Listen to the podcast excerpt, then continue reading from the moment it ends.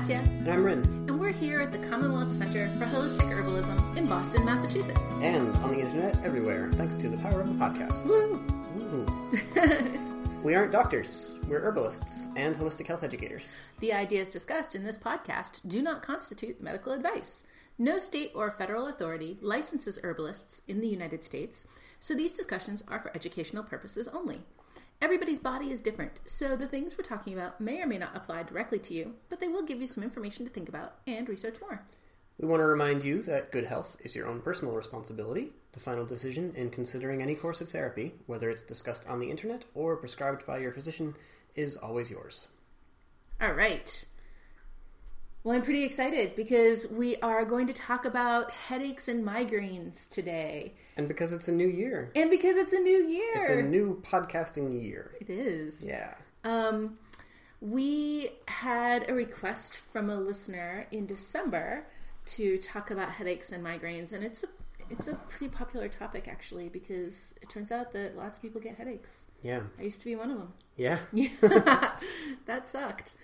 Um, before we start, though, I have a couple of shout outs. Let's hear them. Um, first to Candlelight and Bookmarks on Instagram, and I would just like to note that's the best handle ever. That's a good one. That's a really good one. Yeah. Um, also to Megan in Albany, who wrote to us about our clinical and business mentorship programs.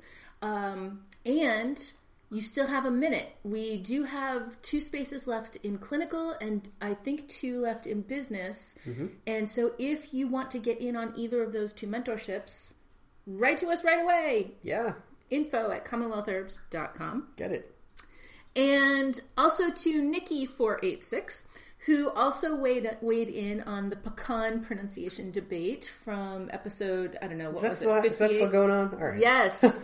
Nikki's on my side, by the way, so obviously she's right. Ah, yes. Yeah. Yes. Okay. Fair enough. Excellent. Uh, we had a we had an idea we wanted to float with you all, Yeah. and that is to do a giveaway. Yeah. What do you think? Should we give you away some stuff? Should we give you stuff? Does that seem okay? We've done giveaways on Instagram before, but this will be the first podcast giveaway. Yeah. kind of excited about it. So here's the deal: um, the the gods of the podcast demand a tribute in the form of reviews. That's what they want. Um, and the reviews allow people to find the podcast more easily.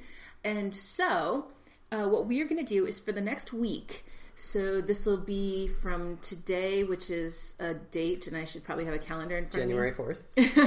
okay, so from January 4th until January 11th, which is next Friday, um, we are going to take everyone who writes a review on Apple Podcasts, which I think is the app formerly known as iTunes. Yeah. Um, everybody who writes a review for us there will be uh, put into a hat. And on Friday the 11th, I will We'll get a really big out- hat, and we'll go around and collect all of you. Put you, We'll put you put you all in the hat. into the big hat and shake you up real good, and then whoever climbs out first is the winner. That's how that works. Yeah, no, we'll put their names on a piece of paper. Oh, the and- names. Yeah, Okay. that's how that goes. Well, Um, yes, and then we will announce it in next week's episode. cool. Okay, Sounds so good. did you get that? That was That was you leave can, a review. right, and they win something. Oh, right, they win something. Yeah, we didn't tell them that part. Um, so uh, we will we will excitedly, delightedly send you either a deck of our herbal oracle cards or a signed copy of our book, whichever one you want. Yeah, you get to pick. You get to pick. So uh, get on the reviewing, and uh, we'll let the winner know next time. Yeah, Yeah. awesome. Cool. All right. So, um, also, uh, as we're moving into this new year, we actually started this last week, but we want to begin each podcast with a listener question Or a student question. or a student question. Mhm. Yeah. Um, so this week's comes from Samantha, who's enrolled in our Materia Medica program, and she asks, "Hello, I'm new to the course, and I just finished the videos on ginger and cinnamon. Those are like right up at the beginning. uh, my dad has arthritis and lots of knee, shoulder, and back pain. I told him a few months ago to take turmeric, and he told me last night that he feels less pain from his arthritis. Yay! Now, after learning about ginger, I want to tell him to try to add that as well. But I was curious about the blood thinning effects and if this can become a problem if someone is taking or eating too many herbs daily that have blood thinning effects. Can this be dangerous? Or how much of blood thinning herbs would be dangerous? And even more on this question, I myself have been drinking up to a quart of St. John's wort tea every day and have been eating lots and lots of ginger and cinnamon. Can this be too much? Hmm. Also, she said, Thanks for all your help. I love the course so far, and I'm excited to continue on. Yes, she did say that. Which we're very excited about. Yes, yes. Thank you.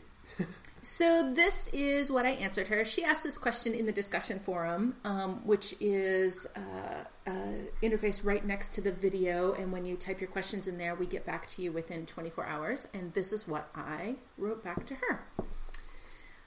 I said, as long as he's not taking pharmaceuticals and he's not about to have surgery, I never worry about the quote blood thinning actions of plants. It's not the same mechanism of action that pharmaceuticals have, which is to say, it's not directly inhibiting clotting ability, for example. Instead, the various plants that have, quote, blood thinning actions, and I keep saying quote because um, it's just not the same as when we talk about it as a pharmaceutical. Okay, anyway.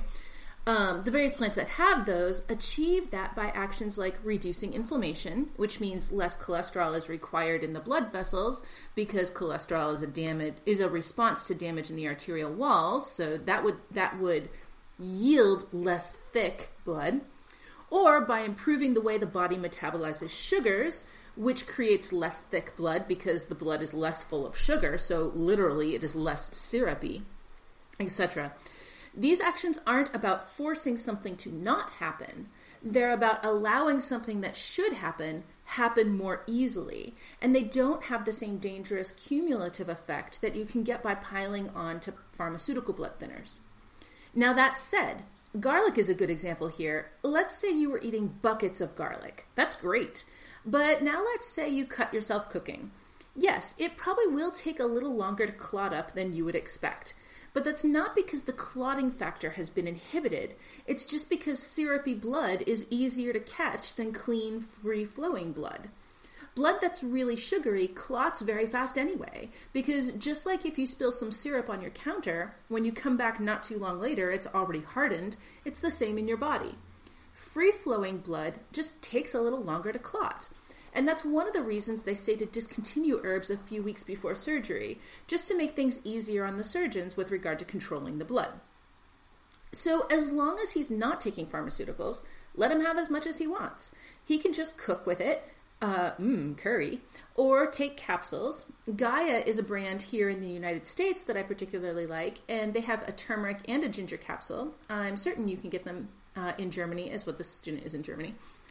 Um, with the St. John's wort, again, as long as you're not taking pharmaceuticals, feel free to go crazy. I typically drink two to three quarts of tea daily, sometimes more, and I never drink tea by any measure less than a French press, basically. If you're taking pharmaceuticals, then St. John's wort should be avoided because it stimulates liver function in a way that it will clear the pharmaceuticals from your body so quickly that it will reduce your dose. And that's a problem, especially if you're on something like organ rejection drugs or on something with withdrawal symptoms like SSRIs. But if you're not taking anything, the St. John's wort is fantastic. Drink all you want. Again, the actions of St. John's wort are primarily in the guts and liver, stimulating them to do the work that they would normally do anyway, just more efficient, efficiently. And you can't really overdose on efficiency. One note though, there definitely are low dose plants where this kind of strategy would not be appropriate. Lobelia is one. It's a fantastic herb that is literally a lifesaver for me because I have an anaphylactic allergy and I work with lobelia to control that. But too much and it's strongly emetic, which means to cause vomiting. That's not a problem, and it doesn't mean that it's toxic, but you just don't want to vomit unless you want to vomit. And if that's not your goal, then you don't want to take large doses of lobelia. You can take lobelia every day, just in small amounts. But most of the herbs that we work with and that we teach about are safe in large quantities. And the ones that you need to moderate, we'll make sure to make strong, a strong point about it in the videos. And then definitely always ask if you have a question or if you want more clarification. Now, having said all that, I suppose it is possible that somebody could actually go so crazy. Like I don't I don't know how you could consume. You'd have to work really hard to consume too much cinnamon, like enough that it could hurt you. You'd have to really work hard at it. There are actually some cases in the scientific literature of people who were like in that sort of crazy extreme place. I'm thinking of some licorice um, cases that I've seen. One was the woman was eating licorice can not candy like like Twizzlers, but the that extract. Yeah, the Zotz. Yeah, that Italian little yeah. yeah. Um, so it's like a it's like a you make a, a, liquid extract of licorice and then you concentrate it and dry it out into these hard little pellets, um, and each one is like the size of uh, half a pea. Sure, yeah. So they're, they're pretty tiny, but they're bursting with flavor. um, and you know, normally you have one or two at a time, and maybe a few in a day. But um, the case you're thinking of, somebody was consuming a couple boxes of that candy every day. Yeah, that, that's basically the equivalent of you know multiple ounces of licorice tincture. right. You couldn't uh, possibly consume so, that much. Yeah. licorice. It's right. just that it's in such a concentrated form. Yeah. And then have like even that concentrated form is not necessarily bad. It's just that the person consumed like such a large quantity of it. Right. And that wasn't a blood thinning issue. That was more with blood pressure because licorice can have some effects that way. Mm-hmm. Um, in terms of like, are you going to get yourself into a dangerous position by taking too much uh, or too many blood thinning agents um, or herbs anyway? Um, you like you say, you would have to really work at it. It's not generally something you would stumble into with that caveat that if you are working with standardized extracts of herbs, especially ones that are standardizing in such a way as to artificially uh, concentrate a particular subset of the chemistry inside of the herb, then yeah, at that point there's potential you could run into some problems. You'd um, have to be t- in that case. You'd probably be taking capsules, and you'd be taking a lot of them. Right, there would be some kind of kind of um, manufactured products. So this would not be relevant to home use of herbs, tea, tincture, um, other kinds of uh, kitchen preparations. You can definitely have curry three meals a day. Yeah, you'll be fine. Yeah, no problem. Yeah. Okay. Excellent. Well, Samantha, thank you so much for your question because that was really great. Yeah. All right, so uh, let's turn to today's topic and let's talk about headaches and migraines. And you know, we're we're focusing here specifically on chronic headaches. Yeah. Yeah. You know, and maybe let's just say real quick um, when it's an acute headache, there are certain herbs that are very famous for being helpful. Um, the first thing that you're taught to reach for if you have a repertory book and flip to headache, then you'll see there willow bark and you'll see um, you'll see feverfew mm-hmm. um, for sure. You might see meadowsweet. Uh, some people might refer you to Jamaican dogwood. So there's a variety of mechanisms that these herbs have to offer many of the ones that are recommended most frequently in that regard are plants that have some uh, analgesic effect. So whether that's willow and meadowsweet because of the salicylate content they have, um, acting in a way that's similar to aspirin um, by reducing inflammation and um, having a cooling and a draining effect. Um, or if it's something like, say, Jamaican dogwood that's um, manipulating the rate of firing of nerves that are conveying the pain signal um, you know, uh, or feverfew, which is really um, a little more appropriate for the more chronic conditions and, and, works best when you are taking it on a regular basis. So we'll, we'll swing back around to feverfew a little later. Mm-hmm. Now, any of those herbs you can you can try when you have an acute headache, and you might get some relief from them. Um, if you get your acute headache every now and again, every couple of months or something, it might take you several rounds before you figure out your pattern, or it could be that each one of those headaches is coming from a different source. Mm. Maybe today's is because you're hungover. Maybe tomorrow's is because, well, you didn't really nourish yourself yeah. too well or rehydrate your system, and you're still a little dehydrated. You know? Yeah, that's but, a, that is the thing that that headaches are tricky because of exactly that. There are lots of causes. Yeah. That always sort of falls into into my personal category of the human body can only break down in so many ways, right? So like there's this whole category of of things that can happen that result in a headache even though they're not necessarily related items it's just you can only break in a finite number of ways right. um, and so yeah like dehydration or you ate something that didn't sit with you or you ate too much or too little or didn't sleep enough Yeah. And so, you know, for each of those cases, if you can if you can figure out what's most likely to be causing it, like, oh, I ate that stuff, I wasn't really sure, and now today I've got this headache, or you know, they told me that that was gluten free bread, but maybe it actually wasn't. You mm-hmm. know, like if you know you have that sensitivity, so you may be able to puzzle about um, on, on a case by case basis, or you may just you know throw a bunch of quote unquote headache herbs at the problem and see what sticks. And go to bed. right. You know, and if it's and if it's a one off thing, that's fine. Um, but when it's a chronic issue, that's that's a bit of a different situation, and you, are going to want to uh, narrow it down a little more precisely. Yeah.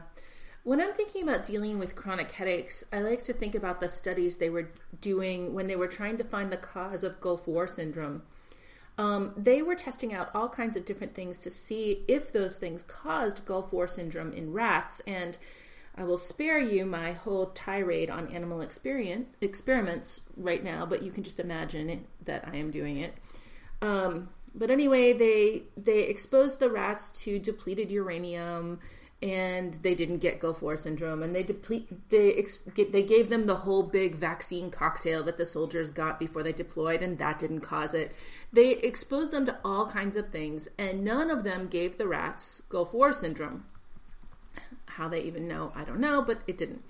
Um, and then they found some rats who were stressed out and sleep deprived, and again, as if all the other rats weren't stressed out, like I don't know, where did they even find these rats? Oh, look, there are rats under the stairs. It wasn't like they didn't just find some rats that were sleep deprived and stressed out. I think what they mean is that they created conditions to stress out sleep deprived rats.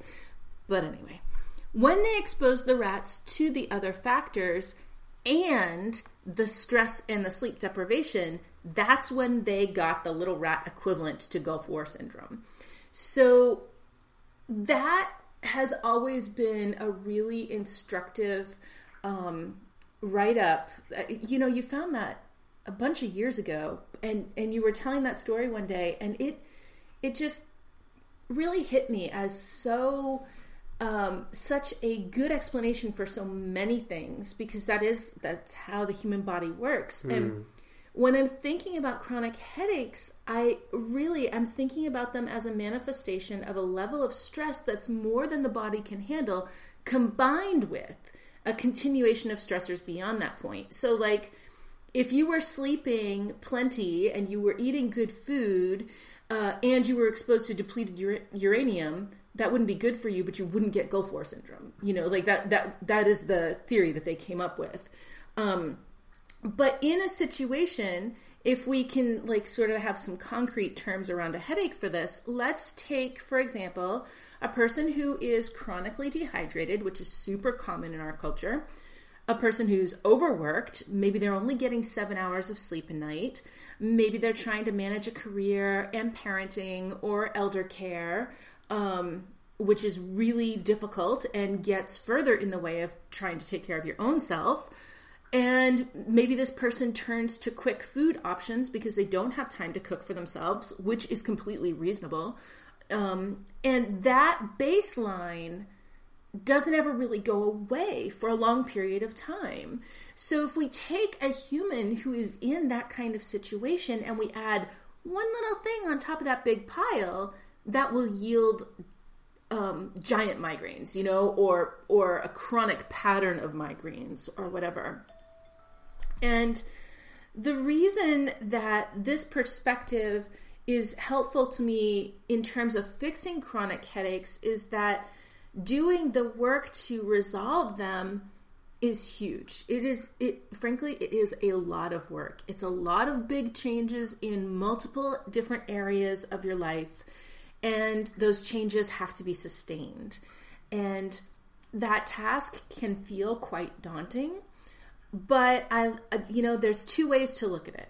One is this oh, I'm going to have to restrict foods and restrict activities in order to sleep more and restrict how much I work. And, and, you know, that kind of a pattern of thinking is not a very motivating picture. That's a really upsetting picture. It's, it's the, it'll give you the feeling that you've lost control of your life and, um, that's, you know, that like, these headaches are stealing your life from you or whatever.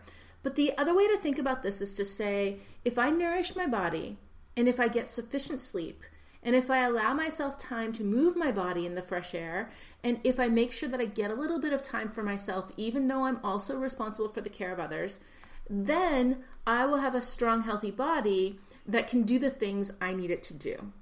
And to me, looking at it in that perspective sounds way better. It's much more motivational and it has the added benefit of being true. And that's always nice, right? Right. Like that's where I come back to this Gulf War syndrome um, study and write up because that restriction model is saying I believe that the amount of stress I have is reasonable and my body is broken because it can't handle this normal amount of stress.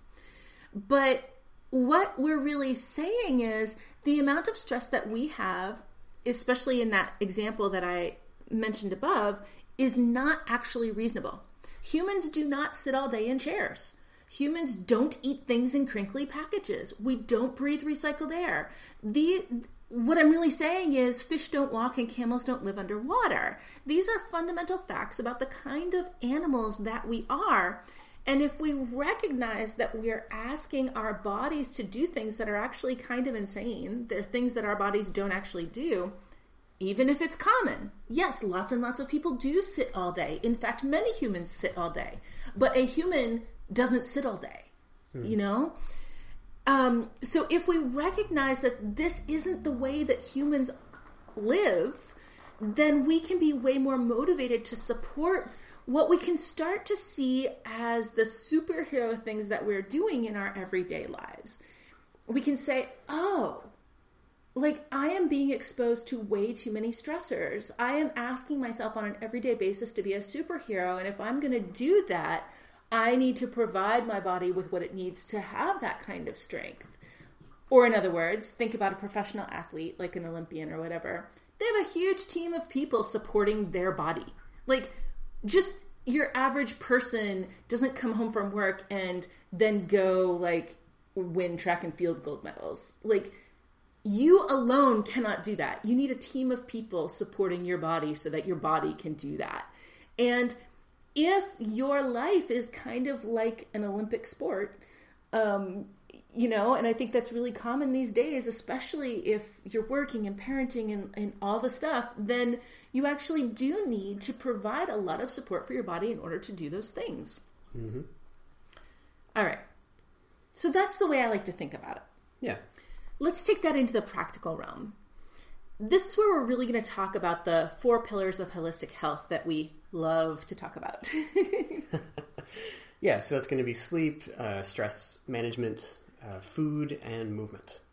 Those are the things that we want to really be thinking about, are the major areas of investigation that we need to do of our own lives if we're going to resolve a chronic problem like migraines or, well, any chronic health problem. Any chronic, really. yeah, yeah. But migraines are well, I was about to say, but migraines are really tenacious. But actually, all chronic lots, health, lots of health problems. Yeah, yeah, yeah, yeah, yeah. Um, yeah, so that we need to, we need to make sure that we are dealing with making changes in each of those areas so that we recognize, okay, I am supporting my body as much as I can in all the different ways. Yeah, and we don't want to minimize this either, or say like, oh, just change your entire lifestyle, no problem. um, maybe a little bit about your story would help people to understand what that might look like. Yeah. Um, so, b- because on one hand, uh, I really am going to say change your entire life. Um, but, uh, well, let me just tell my story here. um, I used to get chronic migraines. I was a software engineer. I worked at a really successful but very high intensity startup company. Um, there was a ton of stress. Um, there was especially a lot of stress around being one of the very few women in the field. This was 25 years ago. Um, and additionally, at that time, I had a lot of stress in my family life and in my social life at the time. And I should note that I was eating cheese Pringles and Cocoa Pebbles basically as if they were food groups. Plus, I was 20, so like I was sleeping not at all. Like right. never. I went out every night and yeah. Yeah. You had a lot going on. I did. I don't know. I was 22 or something. Um, anyway, finally, I just couldn't take it anymore. So I gave myself one year to change everything. Now, I wasn't, I was only just starting to play with herbs at this point, just barely. So this was not like if if I today would say I give myself a year to change everything, it would be really different than how I did it then. But then it was just like I cannot live this way. Um, what can I possibly change about my life? So I moved from Boston to a farm in Vermont, and that was a pretty drastic change. Um, I started eating all organic food. I had not yet figured out my food sensitivities, but at least I was no longer eating cheese Pringles and Cocoa Pebbles. Mm. Um, I started going outside every single day, and I would hike up the mountain or walk along the river. And in doing so, I um, also was removing myself from the social stress and from the immediate family stress, and from my computer and from my TV. Um, I very much limited uh, how much I used a computer in a day, and of course, this was before uh, smartphones, before, long before smartphones. Um, and um, I got rid of TV altogether, so that wasn't a thing. Um, and that actually is is going to be something I talk more about because not not because like TV is evil or whatever, um, but because it was changing the way that I was using my eye muscles and that played a big role. And also important here, I started making art every day, and I started cooking every meal for myself. Um, I didn't buy food or takeout, or there were no restaurants near where we lived, um, and we didn't even have a microwave. So, um, so what I'm saying is that I basically turned my entire life upside down. Yeah. Um, and now, before you had done all that, what was your what was your migraine frequency and severity like? Um, probably four nights a week, and uh, I would get the flashy lights beforehand. In, you, um, if you have migraines, you know what I'm talking about. If you don't have migraines, it's sort of like you're. It's like a strobe light in your eyes. And for me, there was always a checkerboard involved. Um, there's different patterns that happen, but mine was always a checkerboard. Mm. Um, and a lot of nausea. Um, I probably had some dizziness with it, but I really couldn't even stand. So I would just get in bed and I don't really remember um, feeling a lot of dizziness. I just think that if I had tried to work through it or like stand through it, I would have mm. probably felt that. Yeah. Um, and it was definitely like my day is over now. There's no, you know. Yeah. Were you taking NSAIDs or? Um, my mom at the time was taking Imitrex. I think that had just come out. trying to remember the timing, um, but I didn't. I didn't want to take it. Um, she didn't want to take it. Uh, so usually, what I did actually was just like vomit if I had to, and then go to bed. Mm. Um, ibuprofen didn't touch it. Uh, there was an, an Advil PM, I think, back then that I would take sometimes. Um, but nothing really worked and I didn't want to get into the to the heavy stuff and so yeah. I would just cancel life. Yeah. So you moved and you changed all those different things and you were eating differently and getting forest bathing in your life yeah, yeah, even though that I didn't you know, call it that, yeah. Know. And so what what did that lead to? Um, within a couple of months, my my migraines were down to one every six weeks or so, and um, ultimately, I didn't ever get them again. And and you did not remain a forest hermit. I did not. No. Eventually, I moved back to the city. I started a business in the city, which was pretty stressful. I parented a teenager, which was extremely. I parented a teenager through divorce, and that that was not fun. Um, and uh, I dealt with more family drama and lots of other stressors, and I still don't get migraines. Um, there were a time. There's occasionally i will get a headache. Yeah, yeah. You've had a headache a couple times that I can recall, but it's a it's a rare occurrence. Yeah, and it's not like it was. I mean, I have the energy to whine about it and ask you to make me a hot water bottle. like it's not in any way the same. Yeah. Yeah. Um, so the thing is that like okay i didn't become a recluse to get free of my headaches i did make huge drastic changes but when i moved back to the city um, i'm I maintained those huge drastic changes, even though I'm not on a farm anymore. Um, overall, the over that time, I figured out my food sensitivities. I avoid them very strictly. I make sure to sleep eight to ten hours a night. I move my body even when I don't feel motivated to. I go outside, even though I live in a city. I still go outside, even when I don't want to. Um, I make time to grow things. I keep a lot of plants in the house. I drink tea all of the time. And these things are all really different than my life was then. I don't mm. use any chemicals in the house. That's also different. I used to love bleach and, you know, the scrubbing bubbles for the bathtub and all the different chemicals, and I don't use any of that anymore. Yeah. Yeah. So you know the point here is that you don't have to move away into a hut in the forest. You don't have to go be a, a you know living a prehistoric lifestyle. I mean, unless you want to. Yeah, go for it. I mean, you know, it's it's a thing. Um, I'm getting distracted because I've been listening to a podcast about the history of Africana philosophy, and one of the figures, um, a big part of his his life story was like going away from the city for a couple of years and living in a cave and having a lot of conversations with deity and Wow. coming back with a, a complete manuscript of his, his magnum opus. Um, That thing. sounds really cool. I think that was Walda Heywat. I might be confusing him with his teacher. Uh, yeah, that's it was the teacher Zara, Zara Jacob, an Ethiopian philosopher.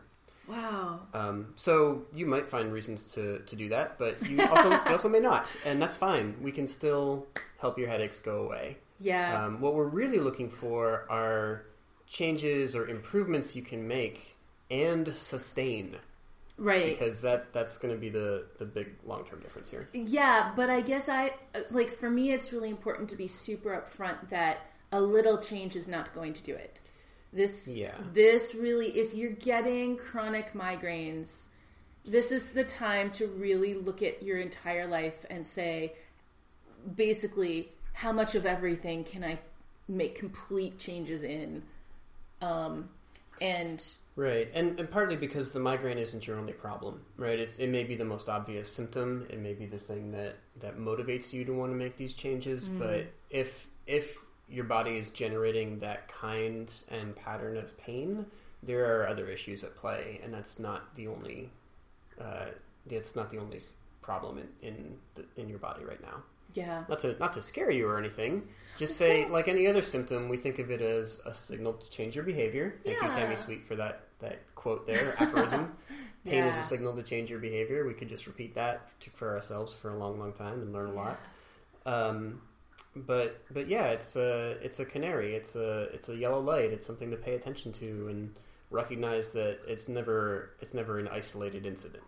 I think also that it is, um, you know, if you're a person who's who is suffering from chronic migraines, you've already tried everything. You've already tried so many things, and you you actually already know that you need to make some enormous change. You just don't know what change that is, and you've probably already made lots of enormous changes. So, to me, it feels like it is it's way better to acknowledge that and to say like hey you know what we see that this sucks and it is not as simple as i'm just going to give you a thing and pat you on the head and you're going to be all better. That's that's not where we're at and i want to acknowledge that in your struggle and and that reality and i also want to be forthright that it's not this is not one of the easier things to manage with Yeah. herbs or with anything else really Right. Yeah. So I had mentioned feverfew earlier as a as a classic recommendation for chronic headache and migraine, and it, it can help, and it works best if it if you're taking it on a consistent, regular, and extended basis. So that would involve like having it as a component of your daily tea that you drink every day, and you drink in amounts of a quart or two every day, um, or at the very least having a, an elixir or a tincture blend, including a lot of feverfew in it, that you're taking three, five, maybe seven times a day. Mm-hmm. You know, and again, consistently for the long term. This is not like I do this for a few days or I do it for a week and then I never get a migraine again. If that's the only intervention, especially, this is something you're going to need to keep up long term.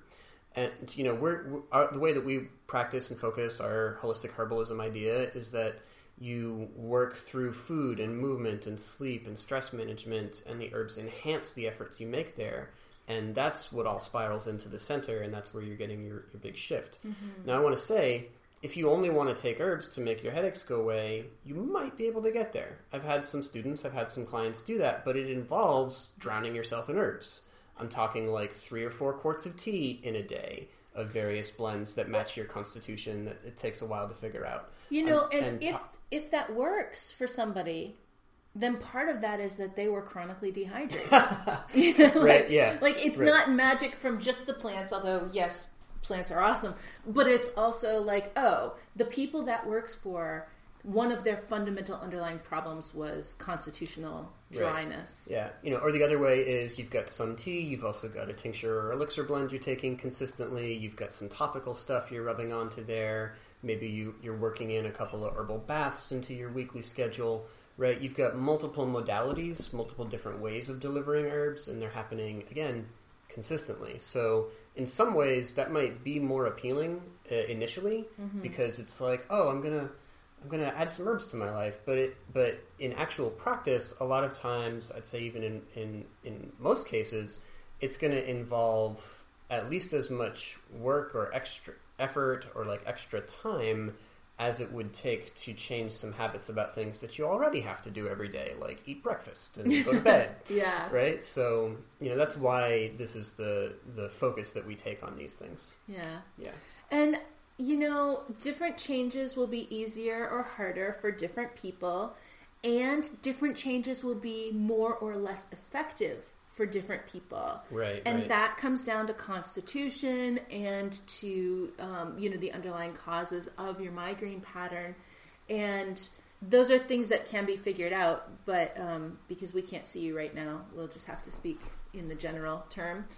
Um, and I think that before we sort of go through some of these, I just want to say one more time that um, that it's. I think that it's really important for me to always remember that it isn't that, oh, well, now I have to do all this stuff because my stupid body gets migraines. It is, wow, the life that I am, the, the, the amount of stress and the amount of work and the amount of um, difficulty in my life is more than what a human body can handle without pain. And so I need to take a lot of actions to support my body so that I can do the things that I'm called on to do. All right. Yeah. So, uh, some changes that we would advise or that we would want to um, want to be considering for sure uh, if chronic headaches or migraines are, are, an issue for you. Let's start with food. Yeah. So, um, if you've listened to us for any length of time, you've probably heard us mention food sensitivities or food allergies or intolerances because we can't get through a single day without it. Um, and I mean that's that's true for our own bodies, but it's also true for the way that we teach and the way we think about about food and nutrition. There are some things that people eat that just plain aren't good for them. For you that guys, individual. cheese Pringles are not a food group. It turns out they're just not. It does turn out. Yeah. Yeah. Um, but you know, if we were to think in terms of like order of importance, I'd probably start with your food allergies or your food sensitivities just because they can initiate inflammation, they can cause irritation reactions all throughout the body. They can um, they can irritate the nerves uh, directly um, through a variety of mechanisms. And so, you know, figuring out if you have or, or to what degree you have sensitivity to things like gluten and dairy and soy and even sugar. Right. Yeah. These are these are really key um, life skills for a human living on Earth, mm-hmm. and um, that's that's the number one thing that I would want to start with uh, when a client comes in and they've got chronic headaches. Yeah. Also, food additives and MSG. Um, so as soon as somebody says, "Oh boy, sugar causes inflammation," and I need to tone down the inflammation in my body because these headaches are insane um, but then they they'll get like a diet coke with the aspartame in it. But right. the artificial sweeteners have neurological um, effects and often are the cause of headaches. So that's yeah. definitely something to get out of the diet. MSG I mean, as well. Yeah, you could say like with with both of these um, categories of substance, and, and, it's not just MSG; it's other other things that would be considered a flavor enhancer. Mm. Um, like what these substances do is they well, they trigger our taste buds in a particular way, right? And so that means that they have to interface with our nervous system in a way to stimulate this particular kind of of nerve cell or of taste bud. But those aren't the only kinds of nerve cell that they stimulate. And if we're consuming these, especially in larger amounts, then we are causing uh, different patterns of stimulation in the nerves, in the body, and in the brain. Um, and so, again, this there's a lot of individual variability here. Um, there's, I think, with these kind of things, there's so much individual variability that when somebody constructs a very uh, gold standard randomized controlled uh, placebo trial, what they end up doing is um, uh, averaging out um, some people who react very badly to those substances uh, with other people who don't react at all.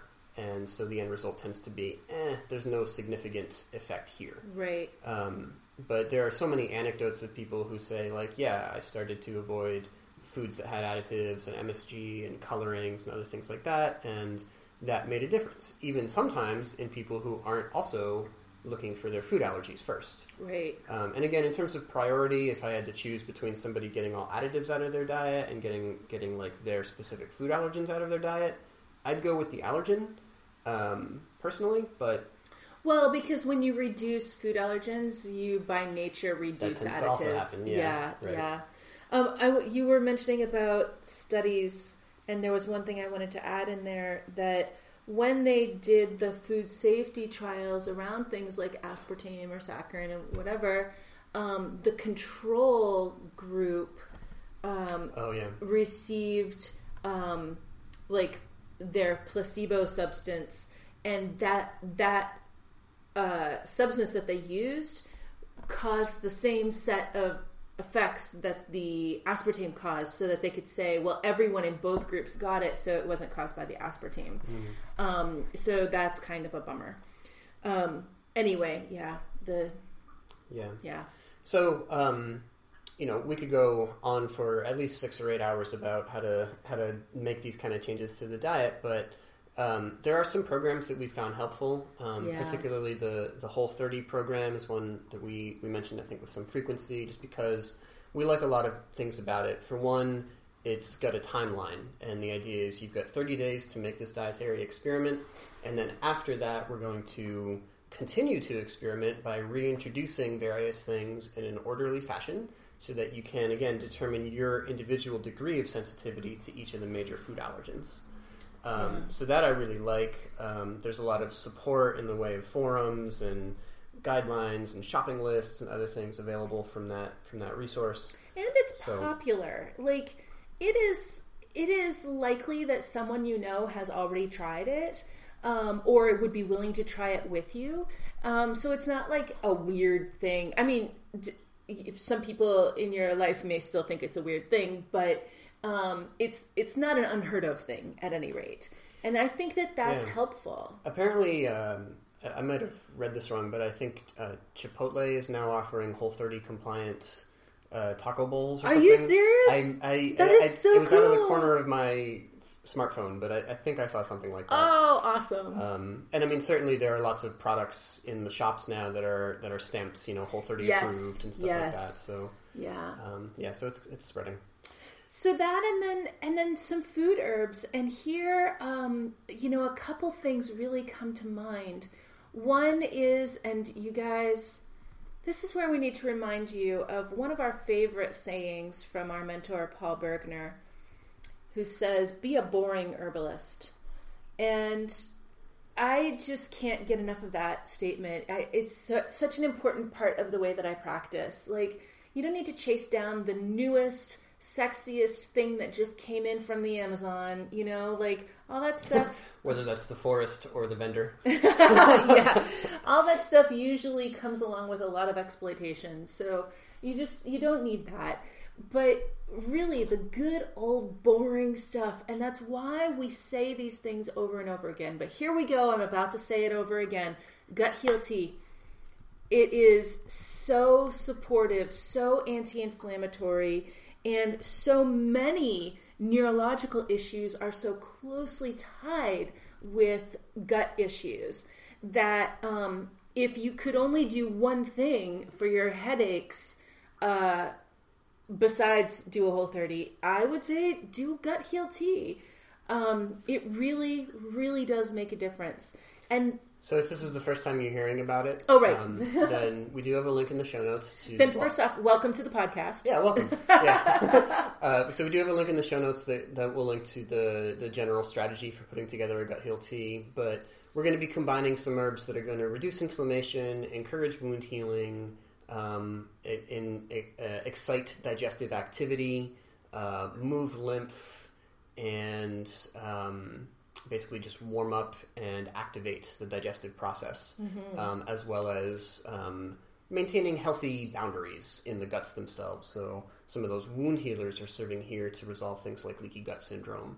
Um, which I mean, leaky gut alone could be the cause of your, of Yeah. your headache or your migraine. Absolutely. Um, and herbs are very helpful at um, reestablishing healthy intestinal borders um, or barriers. And this is a place where even if you did switch your diet entirely and make a whole 30 tomorrow, I would still advise you to drink gut heal tea because every time I have somebody who you know does the diet changes without these kind of um, gut healing herbs involved, their progress isn't as rapid as, as when they do include it. Yeah. So you know, this is again like the the foundation of our work as holistic herbalists is to find ways that the herbs can enhance a lifestyle change, and this is one where it's very clear, very obvious, and and it's a very strong factor in that recovery. So, um, gut heal tea, you know, it, it could be ginger and chamomile and peppermint and plantain and calendula and maybe a little St. John's wort if you're not on any pharmaceuticals. And some fennel. Did you say that? Fennel is so good in there. Did you say ginger? Uh, yeah, ginger. So that's the first one. Oh, okay. Um, I like a little bit of licorice in there. I No, also, no, no. I also like a little bit of centaury when it's in my own. Your mileage may vary, but uh, no, again, those a- actually they're really good. They are they are really good and helpful. um, you know, sometimes catnip is in there or tulsi. So it's a strategy, not a set formula. Um, but we're thinking about what are the effects we want to generate, Mm-hmm. and then choosing herbs that taste good together because you're going to want to drink a lot of it. Yeah. Mm-hmm. To me, it's especially when we're targeting headaches here, making sure that ginger and chamomile play a large role in that blend is super important to me because ginger and chamomile are two of my real standbys for managing headaches and migraines. And it seems silly because they're such basic, simple plants, but they're really tremendously antispasmodic. They are relaxant to the muscles and to the nerves and to the guts. Um, and that's like three key components that are playing into your migraine. So I'm not saying that one cup of ginger chamomile tea will make your headache go away completely, but um, but it's, it's a big part for me of of that strategy. And um, when I myself do get a headache these days, which doesn't happen often, but sometimes it still does, and I will. Um, I sometimes I can't even drink tea, or I can't wait for it to get made, or whatever. I just want to lay there like a zombie. And um, Urban Moonshine makes a chamomile, a bitter formula with chamomile and ginger in it, and that is really what I turn to when I just I'm like I can't even with the tea. Um, yeah, Yeah. All right, so that's some thoughts on food and some uh, some key herbs to support your your shifts there. Um, so let's move on to sleep. And you know, with sleep, this is pretty simple. There's no like secret tricks for getting your for getting your sleep to be extra double powered. Um, you just have to log the hours in the bed. You know, Yeah. that's that's really all there is to it. and you have to do it consistently. Right. It's not enough to do it like on the weekend. You have to Yeah. do it consistently, and that means you have to turn off the television. You have to not go to yoga class. You have to whatever it is. You have to do what you got to do to get into the bed, and that is no fun. Mm-hmm. It's it's just no fun. You want to stay up. Everybody wants to stay up. Well, okay, some people don't want to stay up, but lots of people want to stay up. And even if you don't want to stay up, maybe you are responsible for the care of somebody that requires you to stay up. And so this is one of those places where the goal is simple, achieving it can be very challenging. Yeah. I would also say that um, you know it's it's most ideal to get your sleep in in a big chunk uh, at bedtime, sleep through the night, and wake up in the morning, and all of that. But get it where you can get it. You know, so if your schedule and your commitments and responsibilities, um, you know, ha- are keeping you up a little bit later than you would like, uh, then maybe there's a time in the day that you can grab a nap, mm-hmm. and even if it's just twenty minutes um, that's long enough to get some of the refreshing actions inside your physical brain um, and some of the fluids moving around inside of there that really only happens when you are asleep. Um, 20 minutes is, is just the beginning of when that starts to happen, but it's enough that you can feel subjectively um, refreshed and um, ready to, to get back at it. So um, naps count. They're not a not a complete replacement for that mm-hmm. hour of sleep you missed last night, um, but they do help quite a lot, um, and they may be an important part of your practice. Yeah, yeah. Um, sometimes it's hard to get to sleep, especially if you're feeling pain, mm-hmm. Um, because the pain is too distracting, and uh, you know there are a lot of herbs that can help here, but those are going to vary by the individual. Um, so uh, this is where like some sort of a sedative herb is going to be very helpful, whether that is something like chamomile or whether it's something stronger like wild lettuce. Um, that something with that sedative action on the nervous system is is going to be helpful, but it probably won't be enough. And so this is where, you know, like I turn to really mundane solutions like podcasts or audiobooks. Um, you know, get something that's interesting enough that it will hold your interest through the pain, but not so interesting that it'll keep you awake. Like, it, this isn't the time for your politics podcast. Um, but, um, but something that's interesting enough to keep you focused on it so that you just have something different to think about. You like yes, it still hurts, but if you if you're not stuck in a dark room saying it hurts, it hurts, it hurts over and over again, mm. then it is easier to fall asleep. And so yeah, you can be stuck in a dark room with your pain and an interesting story. Right. Yeah, and you know, I mean, I, I had said earlier that there's no secret trick to make your sleep count for more, but in some ways there kind of is. Right? We can improve sleep quality um, by making some small changes to the environment in which you, you go to bed and are are in the bed throughout mm-hmm. the night. So um, the biggest ones are going to have to do with light management, um, and that's both in the hour leading up to sleep or the couple of hours leading up to sleep. You want to dim the lights and operate by well, like we do with the the strands of, of Christmas twinkle lights. Um, yeah. You know, or by candlelight. If you can do that for an hour or two before bed, that gives your body the cue that you're shifting into the sleep phase, and it allows melatonin to be released, and it it just kind of um, nudges your body into that direction, and that that more accurately mimics um, natural experience of, of being out and having the sun go down, and you know melatonin rising and sleepiness coming forward and mm. going into sleep. So you want to be able to get your bedroom as dark as possible.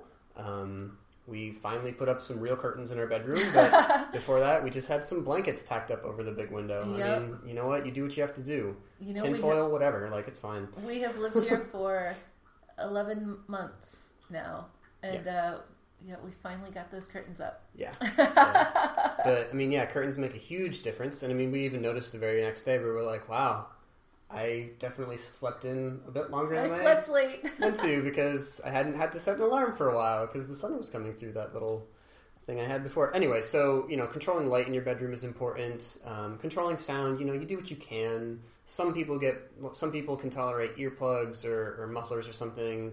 Um, for other people, it's better to have a white noise machine or to have some some sound that you can you can listen to, like your audiobooks or mm. podcasts or things like that.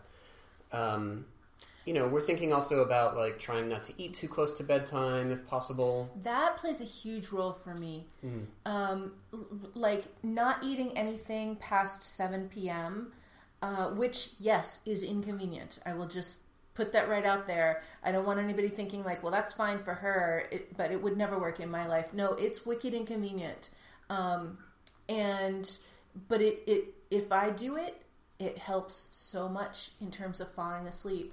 And if I don't do it, it is hard to fall asleep. Yeah.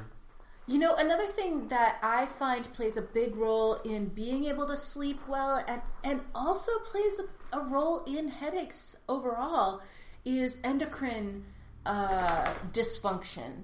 And ashwagandha is one of my favorite plants there. Um, whether we're talking about sleeping effectively through the night or whether we're just talking about endocrine disruption a, as a whole, ashwagandha comes in for both of those categories.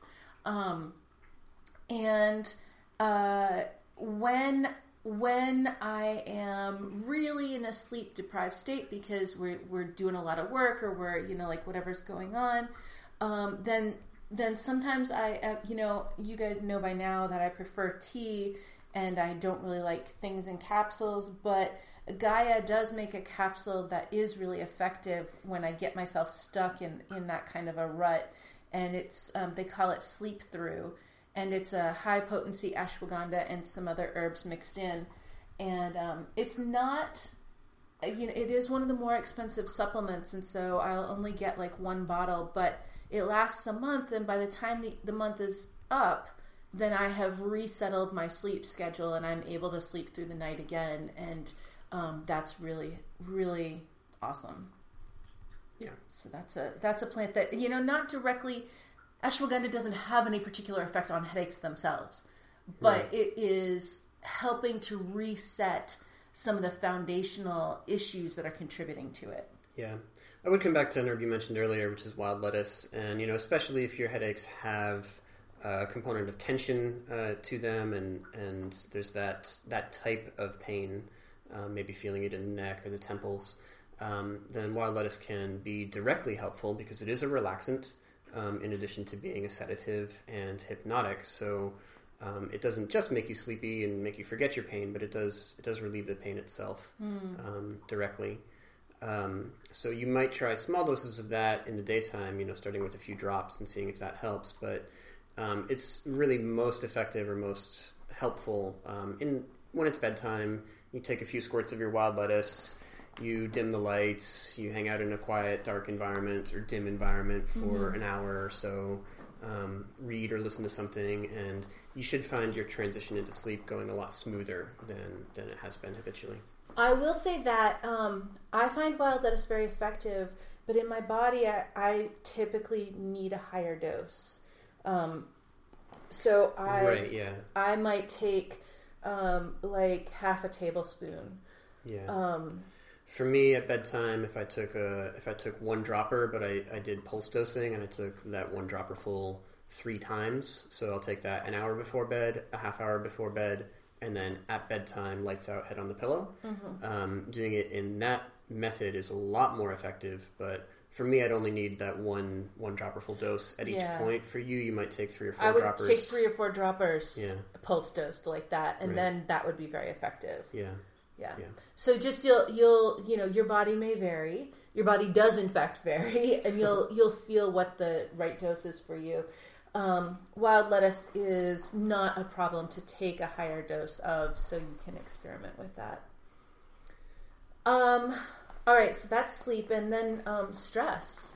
Yeah. And the thing here is that actually, I mean, on one hand, everything that we're talking about is stress, but Identifying your particular patterns of stress symptoms can often help you understand how to better choose the herbs for your headaches. And so what I mean by that is if your if your headaches come with tension, for example, um, like that's your stress pattern, then herbs like skullcap and ginger and chamomile are going to be really helpful because they help relieve tension. They help relax tension patterns. Um, whereas when you feel a lot of stress and you feel a headache coming on and it comes with flashes in you know the the flashing whatever going on in your eyes, um, then that is an indication of dryness and um, that is like a reflection of okay your stress pattern includes dryness so plants like linden or marshmallow and also just including more fat in your diet um, can be really helpful there. Um, and then I would say, you know, if your headaches come along with vertigo, then that is an indication that in your stress pattern you have a glymphatic deficiency. And the glymphatic system, that is G L I uh, G L Y M P H A T I C. So that's like your lymphatic system, but it is in the brain, and that is how your glial cells, the cells in the brain, um, do the same work that the rest of your lymphatic system is also taking care of. Um, for a long time, they did not believe that there was a lymphatic system in the brain, but it turns out that there really is. Um, and your lymphatic system can only clear out the the crud, the metabolic waste in your brain while you are sleeping. And so, if you are experiencing vertigo going along with your stress patterns, that is very likely fluid imbalance happening because you're not able to clear that out effectively. And so, that might be tracking back to a sleep debt pattern in your stress. Um, wow, that was a big old mouthful, but there are some plants that can help with that. One is ground ivy um, which really helps with uh, lymphatic clearance in the head and the ear, nose, and throat and the sinuses. Yeah, and look, if you've got a headache and you feel, you know, if you feel like you're on an airplane and your ears are popping when you open your jaw, or if you just you can feel that there's fluid stagnation in the ears or in the sinuses or really anywhere in the head and neck, then give ground ivy a try. Uh, you know, whether you take it on its own or you include it in a formula Yeah. with some of the other herbs to try to resolve your headache, um, we find that to be a really nice inclusion when there is that that stagnant head fluid pattern. Yeah, yeah. stagnant head fluid. Oh. Anyway, but so recognizing like, okay, when I get super stressed out, these are the types of stress patterns I ex- I experience, or even like I get super stressed out and I have hot, stabby anxiety. yeah. Like, okay, that gives you information about like at least what direction we should turn in about which herbs we might think about to to handle the the pain symptoms. So, um, and in that case, we would want things like maybe rose or maybe I was oh, thinking of linden would be another good choice here too. Yeah, I mean, yeah, rose and linden, maybe some elderflower Oh yeah, to release that heat. I like that a lot. Um, so, so yeah, um, you know, the bottom line is we want to remove as much stress as possible, and uh, first remove anything that is possible, uh, and then look at the things that aren't possible and start to imagine what of those things can also be removed. And you might say, well, there's nothing that can be removed. Um, but if you look at it again and say, well, what would my life be like if I moved? If I like sold this house and moved somewhere else? Um, and that might not be an option, but um, but thinking about things even that you think are not options are the is really the only way that you can find hidden options. Yeah. And so you might think about things and say, "Well, I don't think this is an option." And you might think about it for a while and say, uh, "Yeah, it is in fact not an option." But but you still need to think about it because somewhere in there, something that you don't think is an option will in fact be, and you won't find it unless you kind of like re-examine. So Right, right. um, but that that's the hard part. I feel like that's the part where we're really, you know, you can change your diet. It sucks, but it's not that bad, and you can find a way to get some more sleep. And it's annoying and maybe not super fun, but it's not that bad. But like really, when we're really getting down to like maybe I need to quit this job. Hmm. Uh, like, how feasible is that really? We're starting to get into some very difficult stuff Yeah. which is which is why this was the last thing in the list because if the other ones give you enough leeway that you can now get through your day without pain um, then then that's great and the reality is that even if the only way to manage your migraines and your pain is to quit your job a large portion of the people in this country do not have that option Yeah. because of the economic injustice in the country, because of all different kinds of factors, because there may be people depending on your salary. And Yeah. so, you know, Yeah. Um, you know, in the realm of in the realm of stress, uh, those things, the, if they were available to us, that would be that would be great. In a lot of cases, they're not. Um, a lot of times when people talk about stress, we end up talking about meditation. And in many cases, people who are, are dealing with those kinds of immovable stressors tend to be like, yeah, well, that's great if your problem is like, which brunch should I go to today? But like, some people have real problems, you know.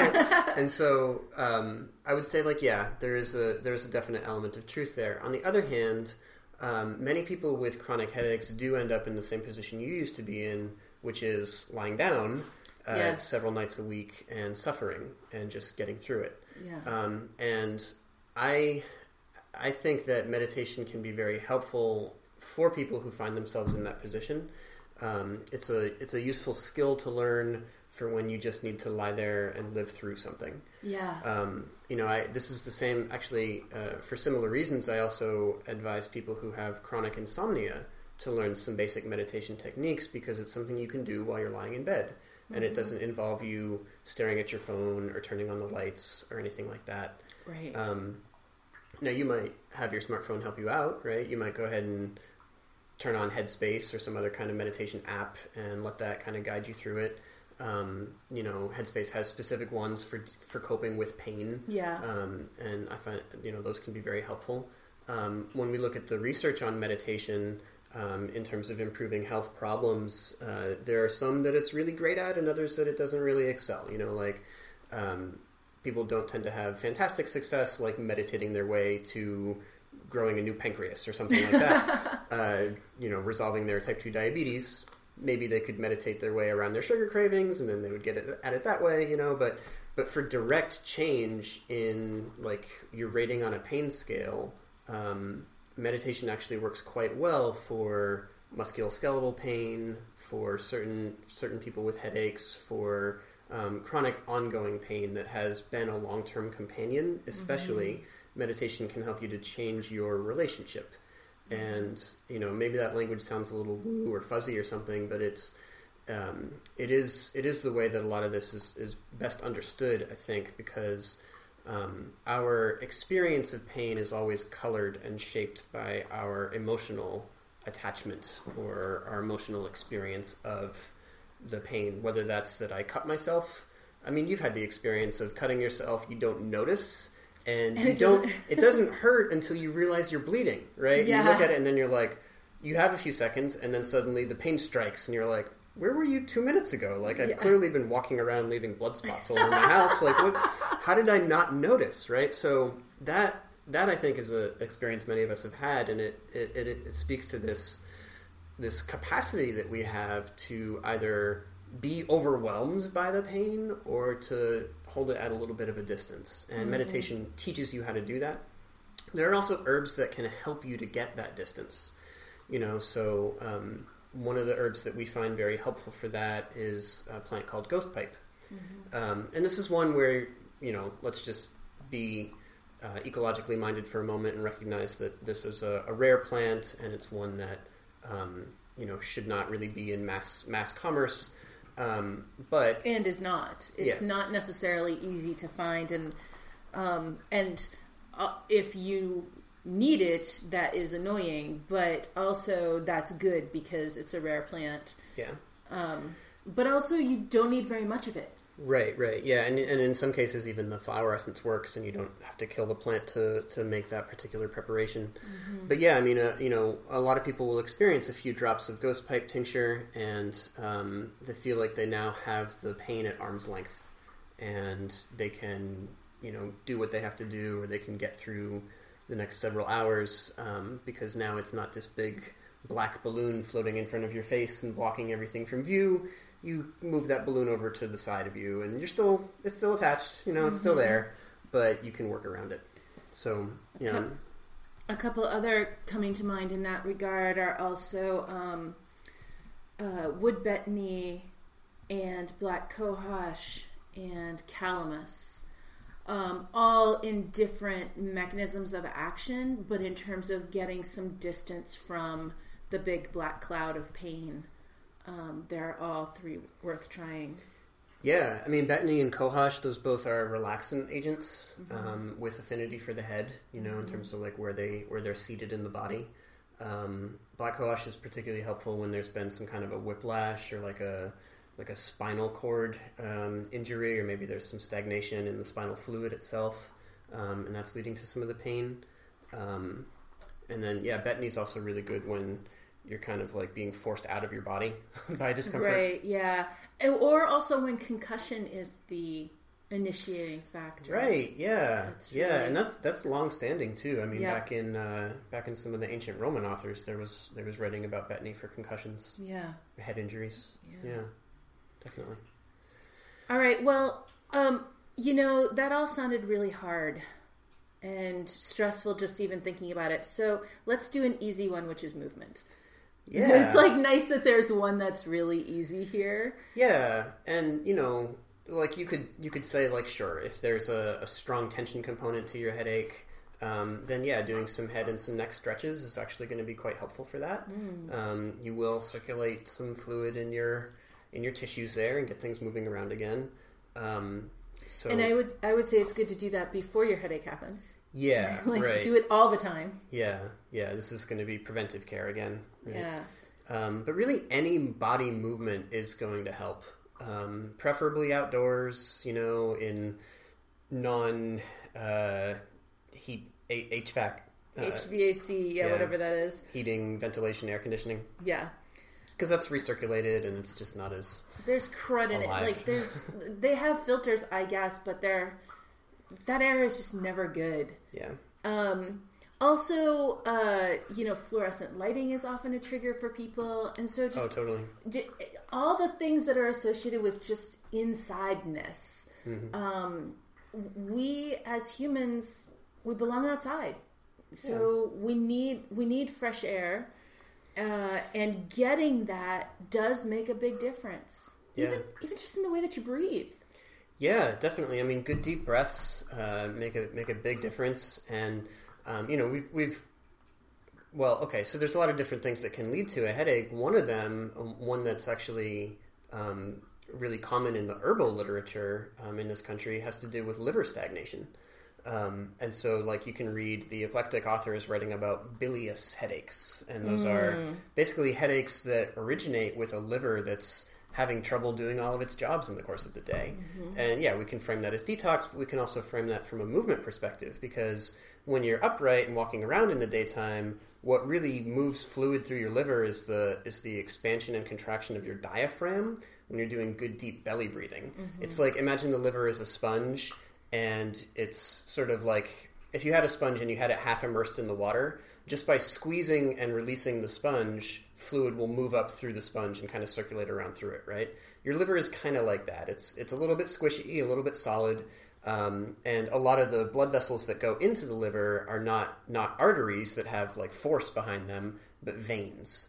And so, in order for that fluid to circulate, the liver kind of needs to be a little bit squashed every now and then, right? Or, or every now, Massage. every now and every then. Yes. Right. So Yes. so breathing is what will do that, but also moving your body, bending and twisting and stretching and Mm-hmm. Working your core and all of that stuff. Right. That's how you get that moving during the daytime, and then at night, well, you're lying down, and so it's easier for blood to flow through when it doesn't have to fight gravity. yeah. Um, and so sleep is the other part of of liver care in that regard. But you know, core like core strengthening exercises are so trendy these days and that never used to be a thing.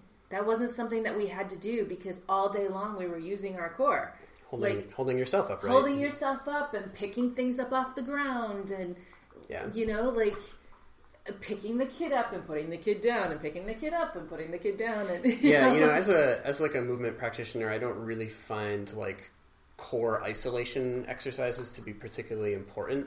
Like if you crawl, if you plank, if you hang, if you stretch, if you if, you are like walking around and now you have to shimmy under that branch and then you have to you know Right. like if you pick up something heavy on and carry it in, in one arm or one shoulder, like that's that would lean you over, and you use your obliques to hold yourself upright, and like these should be just naturally engaged as you're moving the rest of you through space. Like you don't have to mm. isolate it, and oftentimes these isolating exercises are the least helpful thing you could do. Now maybe they're necessary in a in a recuperative situation or when you're just getting started to like build some baseline, but um, I really prefer to get people out there moving around in lots of different ways and look, if you want to build abs, then crawl across a field a few times. Yeah. You will feel them tomorrow. I guarantee it.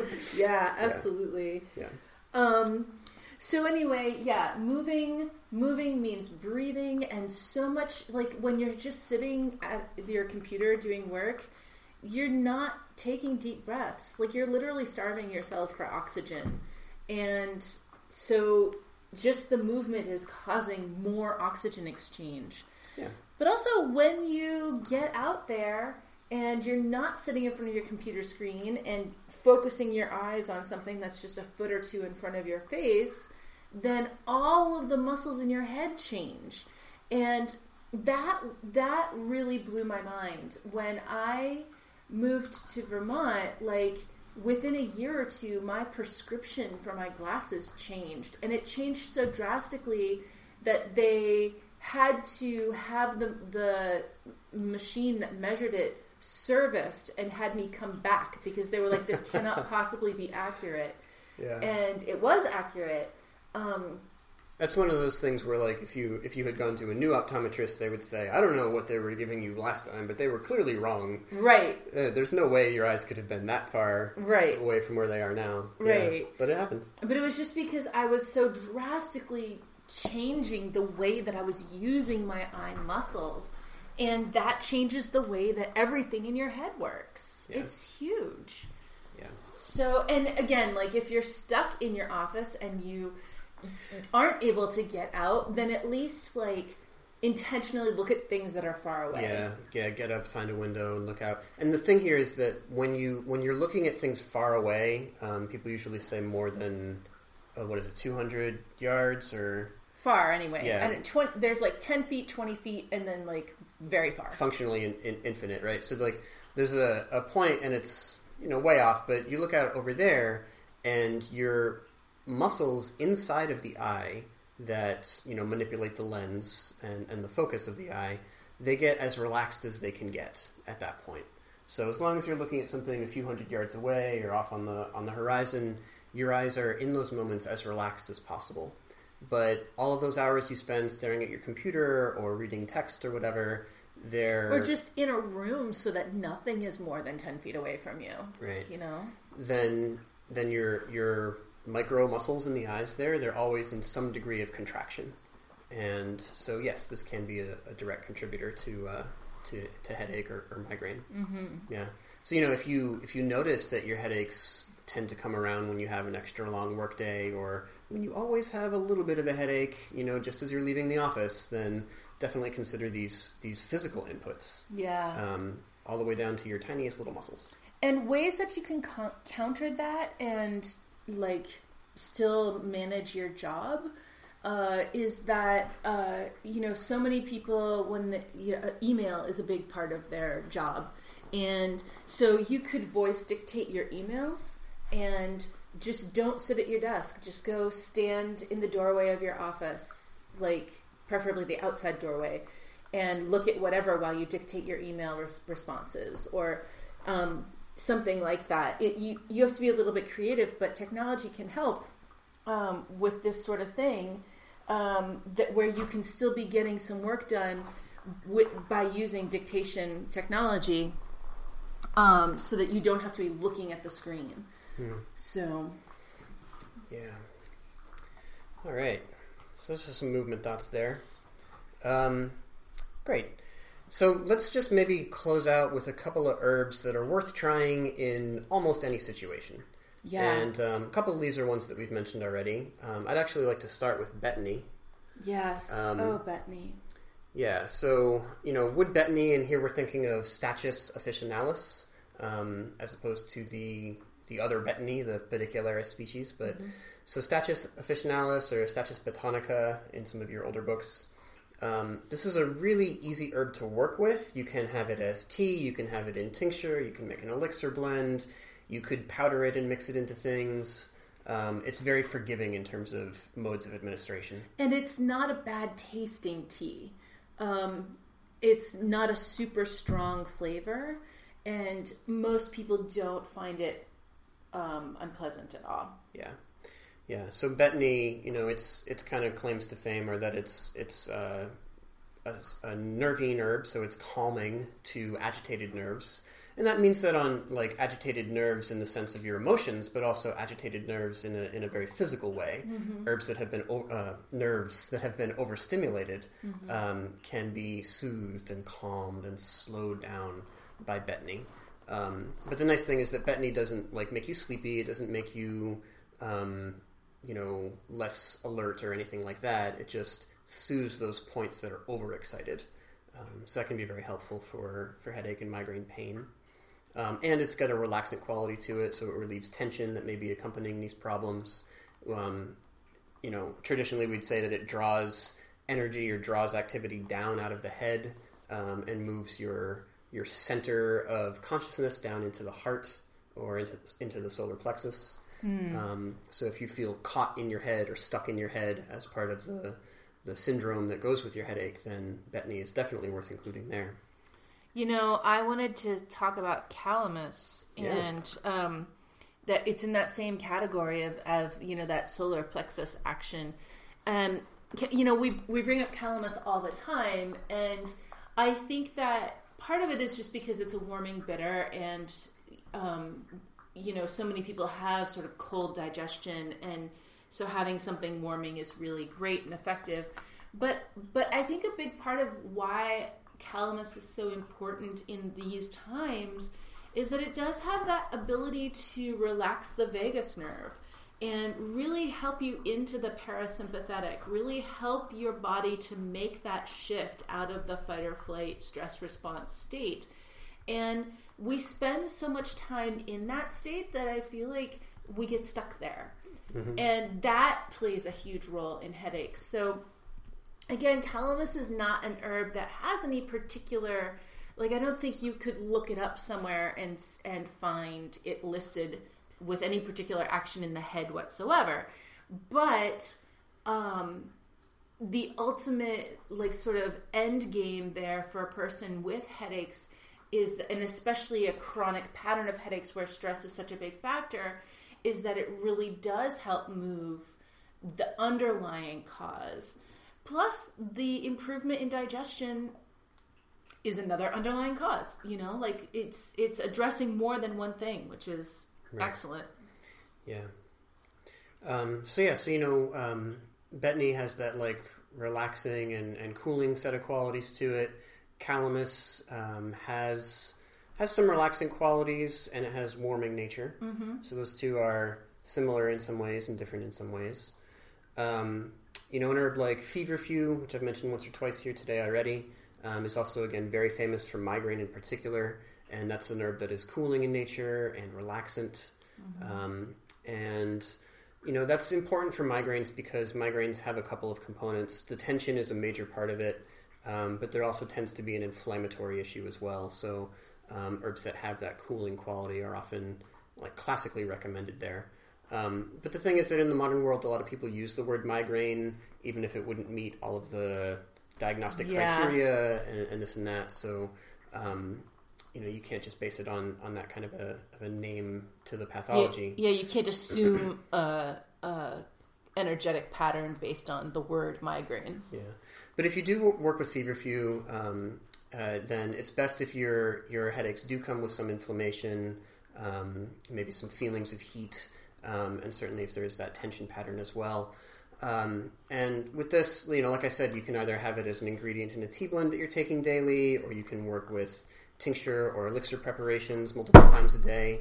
Um, feverfew is one of those herbs that we've found some um, better success in a few cases making a tincture in white wine rather than in plain alcohol. Um, and white wine itself has a cooling nature. So this is most appropriate again for people who run really hot. I'm thinking of a, a person we knew who had fibromyalgia and was getting chronic migraines on top of it, and basically just needed as, as many cooling herbs as we could find. Um, fibro has a very hot, agitated presentation to it, so things that can soothe and cool were very helpful there. Yeah, linden was particularly important for that person as well. Yeah, and you know, linden's a, a, a good one to, to talk about. You mentioned it a couple times earlier. Um, but linden is again not one that is usually going to be like on somebody's first list of headache herbs, but we find it really helpful because lots of people have a dryness component to their headache. Like dryness can lead to the tension. Dryness can lead to the inflammation that's um, you know more directly causing those feelings of pain. And linden is uh, just a nice combo of a moistening herb that also has uh, nervine um, sedative and nervine relaxant qualities to it. Again, they're mild. They're on, on a level with something like betony, but they can relieve that pain. They can reduce inflammation. They can calm down overexcited nerves. Um, so yeah, so linden has a lot of qualities that are really helpful, for, uh, particularly for folks who are dry and hot and getting headaches. Yeah. Yeah. All right. Any others you wanted to highlight, or Um, I just want to give one more shout out to Ginger and Chamomile. Ginger and Chamomile. But this is going to be that person who, regardless of the energetics of the headache itself, the person runs cold um, and maybe a little stagnant m- with some tension in there. Um, and so, even if there is some heat in the headache itself, the overall person uh, is is cold typically, and that I find to be really helpful because in that case, you know, the ginger ginger is warming, but it's moving. And sometimes it's not about like, well, I'm going to get this heat and hold on to it. Sometimes it's about I'm going to get this heat and move it through my body. yeah, And yeah, and so get it somewhere else. yeah, Yeah, that could be great if somebody had you know maybe a bunch of heat up in the head, but not not uh, digestive fire, yes, right? So now you've got a you've got really a bunch of different things that are contributing to your discomfort. Like probably your liver is a bit stagnant, and Maybe you have a little bloaty kind of feeling. yeah, some intestinal issues going on. Um, you know, and too much fire in the head, not enough in the belly, right? You take the ginger and kind of redistribute that fire. Now you're digesting your food better, your intestines are feeling happier, and your And head the pressure's off the head. released it. Yeah. Yeah. Right, right. Cool. Okay, so, um, yeah, as you can see, um, a lot of the, the herb choice here is going to be dependent on both like what's your constitution or what's your what's the, the energetic picture of the kind of headache you have um, but then also what are the the lifestyle interventions that you're making right? Are you changing your diet? Are you going to change your movement habits? Are you going to sleep differently? Are you going to meditate every day or manage stress some other way? Um, and then choosing herbs that enhance those we, we always find that to be the best um, way of approach there. And maybe also I would say um, to that that again the changes that you're going to make for headaches are larger and probably harder. And so have an ally. Like have have somebody who can um, listen sympathetically and can help you look at the changes that you want to make and will support you in those changes. Um, that I think also helps a lot. If you're in pain and trying to make really big changes in your life, that's super hard. But if you have somebody who's in on it with you and and is like telling you you can do it and helping you make decisions and helping you think through well how would I make this change, um, then that is just so much better. Or especially if you're changing the way that you eat. If somebody will do it with you, it's just so much easier. yeah So ask for help, I guess is what I'm saying. Yeah, yeah, and you know, a lot of uh, a lot of the questions we've been getting from students in our online programs lately have been around that kind of thing. Like, okay, I can see that these are all important uh, pillars of good health, and this is the one I struggle with, and you know, what what can I do to to manage stress in a situation where I've got all these kids and I've got this job and I've Yeah. got these responsibilities going on. So Yeah. um, that's been that's been nice to see people thinking about that and to offer some solutions and hear people coming back and being like, "Yeah, that that really worked for me," or "I tried that herb and it was great," and things like that. So if you'd like to get in on that, um, you can get started with our free course. Uh, it's called Four Keys to Holistic Herbalism, and um, it's available right on our on our main website uh, at CommonwealthHerbs.com. Um, right up at the top, you'll see a, a spot for you to click through and get started right away. Yeah. Um, and this this will give us a, a chance to go into a little more detail on those four pillars of good health, on the concept of herbal energetics, and on ideas around integrating herbs into your lifestyle. Yes. Mm-hmm. Yeah. And sort of making these things uh, a little bit easier to adopt on a on a daily basis in your life. Mm-hmm. Yeah. Also to help understand like when my body feels like this, what is it really trying to tell me? What, what what's what's trying to go on, and how could I support that? Um, you know, like oh, my body's trying to tell me that I need a drink of water. Like I'm really dehydrated. I haven't had anything to drink today. How can I support that?